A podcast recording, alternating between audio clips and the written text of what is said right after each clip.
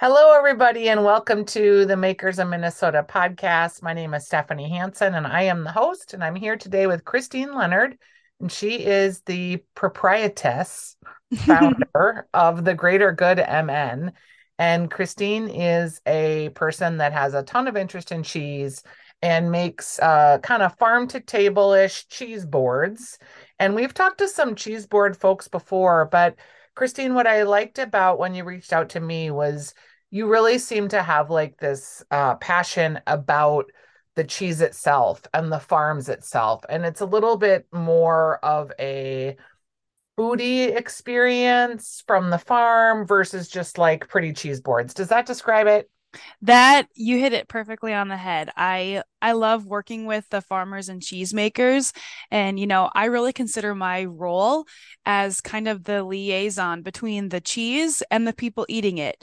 Um you know, we've all been there, you know, when we go to, to the cheese counter at a grocery store and you're like, "Oh my gosh, this cheese is $40 a pound. Why?" Yes. And my goal is kind of just to, you know, tell you why.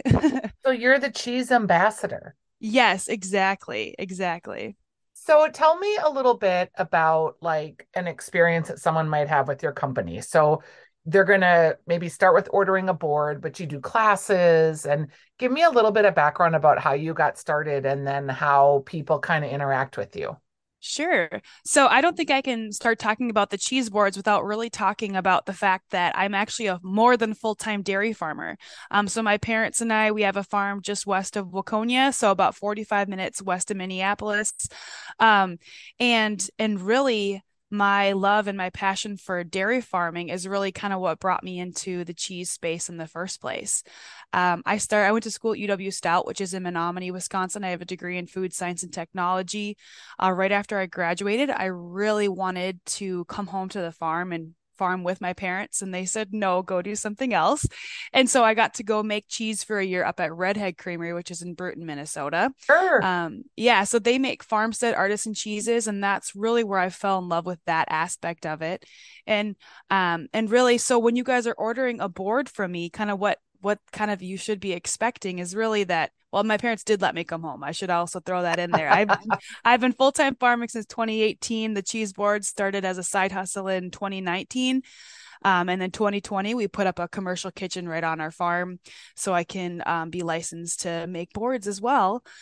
But when you guys order a board from me all that to say is that you know um, when you order a board, I actually send with like a little worksheet that talks about the four cheeses that I've picked out for you, where it's from, what kind of a milk it is, what kind of a cheese it is, um, kind of flavor notes, a little bit of a story sometimes about the farm that it's coming from, and then what to pair it with too. So when you get the board, it should really be more of an experience to eat it and not just, hey, this is a, I mean, it, it can be a snack too, but I, I want it to be an impactful thing that you're eating. Um, so the boards are kind of where I started, and the classes, the classes are really my favorite part. I think do you've people, talked. Go oh, ahead. Sorry. Do people come to the commercial kitchen to take the class, or do you do them over Zoom? Good question. So I did a few um, over Zoom, but mostly I actually I work with a lot of I do a lot of private in-home classes, wineries, breweries, um, apple orchards, those kinds of things, uh, even some stores and stuff. I've done a lot of company classes. And what happens is I bring with a flight of six cheeses for each person. You get kind of a, a tasting flight of cheese. And i come and I, we kind of talk through how cheese is made. Um, we talk through the the specific farms and creameries. You know with wine we hear we do wine tastings and stuff and beer tastings all the time. Cheese can have just as much of that terroir as a wine can especially you know when we're dealing with local cheeses too. I think it's really fun to get to highlight some of the amazing um, cheesemakers and farmers that we have really here in minnesota too. It is interesting because cheese that you mentioned the terroir. I mean, what we're saying there is that animals eat certain things, and those things they eat are different based on the region that they're eating them. And then their milk has a certain type of flavor, might be more grassy, might be more weedy, whatever the case may be, that then expresses into the cheese that is made. And, you know, when someone says, like, oh, I don't like goat cheese, for instance, mm-hmm that's like kind of like saying because there's all different kinds of goat cheese, right? And Right. all different ways to process in effect. So there's harder goat cheese and softer goat cheese and flavor goat cheese. And so it's like saying I don't like any red wine when, you know, they can be vastly different from a lighter chilled, very fragrant to all the way up to a super balmy, juicy. So I do think it's interesting to look at cheese in that regard. And also, like we're talking about completely different animals, right? When you say a dairy, I'm assuming a cow dairy. Is that correct? Yep, yep. We milk. So, you know, a goat dairy farmer is very different than a cow dairy farmer, and those cheeses are different, obviously. Mhm. Um, I we've gotten into like really this love of like the snack boards and the cheese boards, but you know, they're more than beautiful, right? Different cheeses take on different personalities. Different cheeses are going to be appropriate at different times of a meal, let's say. With wine, when you taste it, you really can like taste the subtleties and the complexities when you do a tasting of like all Zinfandels, for instance. Do you find that like doing six cheeses in a flight like that really helps people identify the nuances? Well, so my goal right now actually is really just to kind of get people exposed to different kinds of cheese in the first place. You know, when you ask someone, what's your favorite cheese? They're gonna be like, oh, I like a cheddar. Usually it's a cheddar or a Yeah. Gouda or Gouda, I guess is how you'd say it. Um, but it, you know, they don't, or they like, I like a brie, you know, but if somebody asks me that question, I can get a lot deeper into it because I have a, a wider knowledge of, you know, different varieties of those cheeses.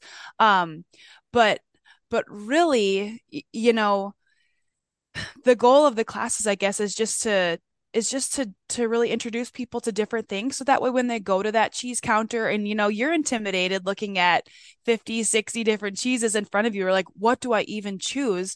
Now you can hopefully I, I encourage people to always have a conversation with their cheesemonger that person behind the counter and be like well i really liked this one cheese i tried at this class that i went to and these are the things i liked about it. Can you find me something else that's kind of similar to that? You know to really use my classes as a stepping stone to even even get you know more um you know more adventurous with their cheese eating too Is the ultimate goal for you to make cheese, or do you want to continue in the education process? You, the commercial kitchen is making me wonder.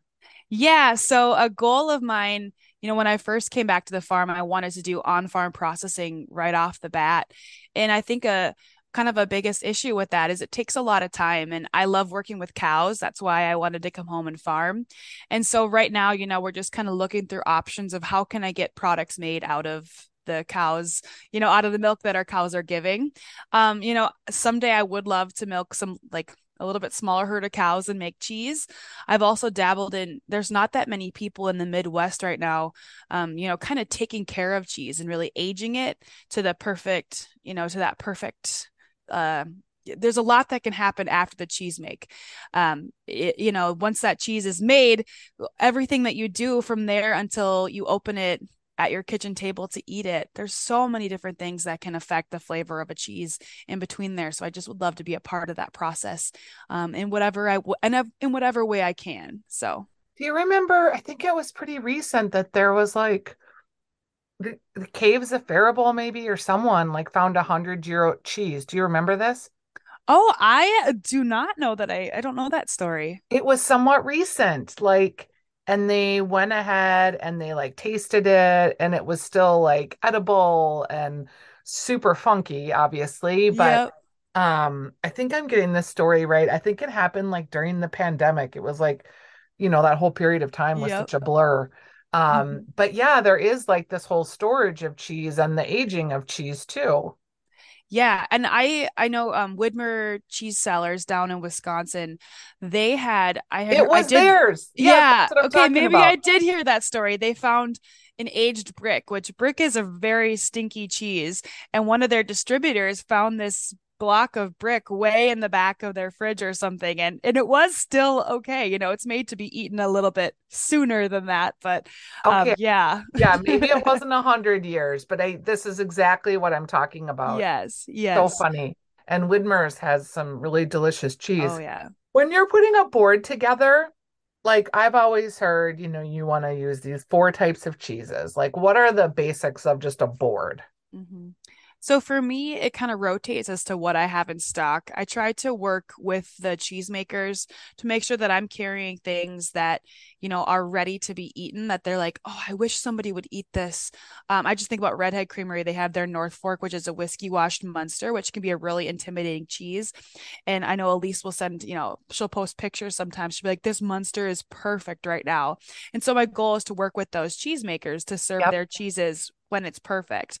Um, but I like to kind of, it depends on who I'm serving. If I'm doing kind of a standard board, I usually do one kind of a more plain, approachable cheese, um, one softer cheese, um, something kind of funky. And then I like to do something flavored too, just so that everybody, you know, has something that they're going to like and gravitate towards as well what would you do as like what's your kind of base it always is it always a cow and is it always a cheddar um, it, it, again, it depends on what I have in stock. There's almost always going to be a cow's milk cheddar on there, just because, again, affordability wise, I have to make sure I'm working within my range of you know what I have allotted for cheese. You know, cow's milk cheeses are typically going to be the least expensive because cows give the most amount of milk um you know and and so so it's a little bit more affordable sometimes to make cheese from cow's milk but um, whenever i can i'm trying to put on some of those maybe more expensive cheeses too to really give people a kind of a taste of something that you maybe wouldn't always buy at the grocery store too so. Mm, can you think of the last cheese that just really did it for you oh man that's so tough. Uh because they all kind of like they all have such a special place in my heart. Um, I just cut into the fawn, which is from Deer Creek Cheese, a couple weeks ago, and whenever you get the opportunity to have a freshly cut piece of cheese right out of a wheel, the aromatics on that and the flavor notes on that are just something else. Um, this weekend, I'm very, very excited. I'm digging into a wheel of Big Woods Blue from Shepherd's Way Farms down in Nerstrand. So that's a sheep's milk blue cheese. Sheep's milk is higher in fat and protein, which makes it a creamier milk, which makes it a perfect vessel for blue to grow blue cheese you know to to make it a blue cheese basically that so it's a really good blue cheese too. yeah I'm looking forward to that one. And then that apricity, I don't know if you've had that from Alemar Cheese Company yet. Apricity means the warmth of sun in winter. And so um this cheese, you know, is highlighted kind of during the winter, and it's this small little geo rind. It's a little four ounce wheel. It's kind of a soft ripened cheese, so that outside part is really, really creamy and almost pungent, and that center is really mild. It's a really fun experience. There's people that I served it during a class, and everybody was like, "What is this?" And then I sold out of everything after the class because they're like, "This was amazing," you know, something you again you wouldn't always try, but, oh. kind of loved. So well, and they're uh, making that cheese pretty close to me, so yes. Keep uh, keep my eye out for that. Say the name of it again. It's called Apricity. A P R I C I T Y. I think. Apricity. Apricity, not opricity. Okay, yeah. cool. Yep. I'm gonna look for that. Um, in terms of like the board itself, you've got your four cheeses. Do you then feel like you need to have a piece of bread? You need to have a cracker. Like, what are the accoutrements that you typically will put on a board? So I try to do it um kind of by level. Um I know how expensive eating cheese can get too. So I always give people an option to add on meat if they want to add on meat and add on crackers if they want to add on crackers. So those are all just kind of bonus things. But on the boards themselves, um, I try to work around the cheese and really make sure that I'm highlighting pairings that I would suggest with that cheese. So if there's a brie, um, I get, get locally made jam. So I'll put that right next to that cheese so that you know to try it with that. If I have a blue cheese, I source local honey. I'm sticking that honey right next to that blue cheese, maybe with some walnuts, because that's going to be an awesome pairing. So that way people are intuitively eating as well. Mm-hmm. Um, so yeah, so jams, honeys, nuts, fruits uh, olives, pickles. You know, uh, if you've ever had Redhead Creamery's garlic cheddar, their garlic cheddar with a dill pickle is I mean, it, it seems like a comment, like a make sense pairing because it is a make sense pairing. It's yeah. just like it's a knockout. It's so good. it also makes me want a cheeseburger. Yes, exactly, exactly. So people are connecting with you through Instagram. Is it hard to market this business? You know, the hardest part I think is is really that I'm trying to use social media less just from like a mental health personal standpoint. You know, we play this comparison game on Instagram, and in order to really grow your business on Instagram, you need to spend a lot of time on there. Um, so I am definitely still using that as a tool, but I really want it to be a representation of me. I don't want to do Instagram to try to you know, I don't want my Instagram to look fake because I'm just trying to grow my posts. I want my Instagram to be a direct reflection of me. So I have been using it as a tool to just kind of share. I want people to buy cheese from me because they they like me and they want to support my business. So, you know, um, the pretty pictures and stuff really help, but I get just as much interaction when I post pictures of the cows or my cattle dog or some of my sheep too. You know, they're that I just think it's kind of an interesting interesting tool that um, I think we're still learning a lot about how to fully utilize Instagram all the time. So I wonder if it's interesting to hear you talk because you're a fairly young person and you're seeing Instagram and social media in general as a possible mental health deterrent, which I think is a very common thought amongst your age group mm-hmm. because our age group, like we were the beginning of social media and we adopted it so fast and it sort of became this for many people a fake way of expressing your life mm-hmm. and cheese in particular and cheese boards like there are gorgeous cheese board companies and people that make boards and it's all about like this certain aesthetic and the pictures are edited to within an inch of their life and it does make you crave it and it looks super pretty but your site doesn't feel like that. It feels more educational. It feels more real. And it's interesting to hear you say that that comes with such intention. Yeah you know i i think at the be my goal from the beginning and some advice i've gotten from you know other people in the business and really um Alise Sjostrom from Redhead Creamery, you know, her goal when I, I was asking her about marketing and stuff yeah. like that, because that's that's something that's really hard to do. And she said the easiest way to market is to just tell your story the way you want to tell it. You know, people are either going to like you or they're not going to like you, and that's okay. But it's really easy to post when you're just posting with your voice. You know, you don't have to try to take on a different persona. And and that's how you're going to get followers that are really actively engaged in following you is just by being yourself. So that's good advice that she gave you. And mm-hmm. she, you have some similarities in the, you know, wanting to be on the farm, but yet wanting to have some different experiences too. Um, her parents, I think, said the same thing like, you have to go and find yourself before you come back to the farm, but also coming back to the farm in a really intentional and meaningful way. When you say you like to work with the cows, mm-hmm. what do you mean? Like, do you you like to like uh, milk them or like how do you yeah. work with a cow and do you have like pets and favorites Oh boy. Yeah. So so really a dairy farmer's day it, it's kind of split up our goal every single day is to make sure that no matter what goes on outside of the cows that for that cow the day is exactly the same as the day before. Cows love routine. Um so we milk our cows twice a day. Um and then between milkings we have feeding, we you know clean out all their clean out all their stalls, yep. let them outside, kind of clean out all their old feed, put down fresh feed so that everything is kind of perfect for them all the time.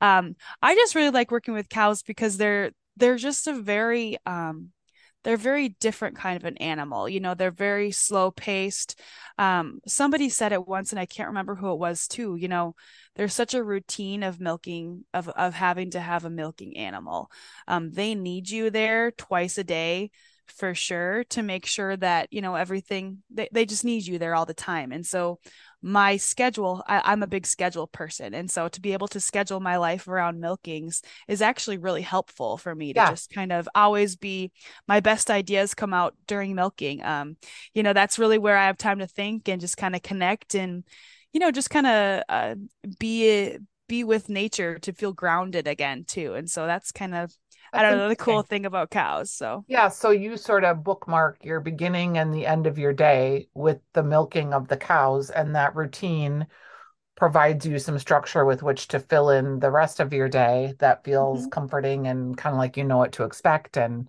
mm-hmm. that's interesting because I do think um, I'm a pretty creative person in a lot of my pursuits.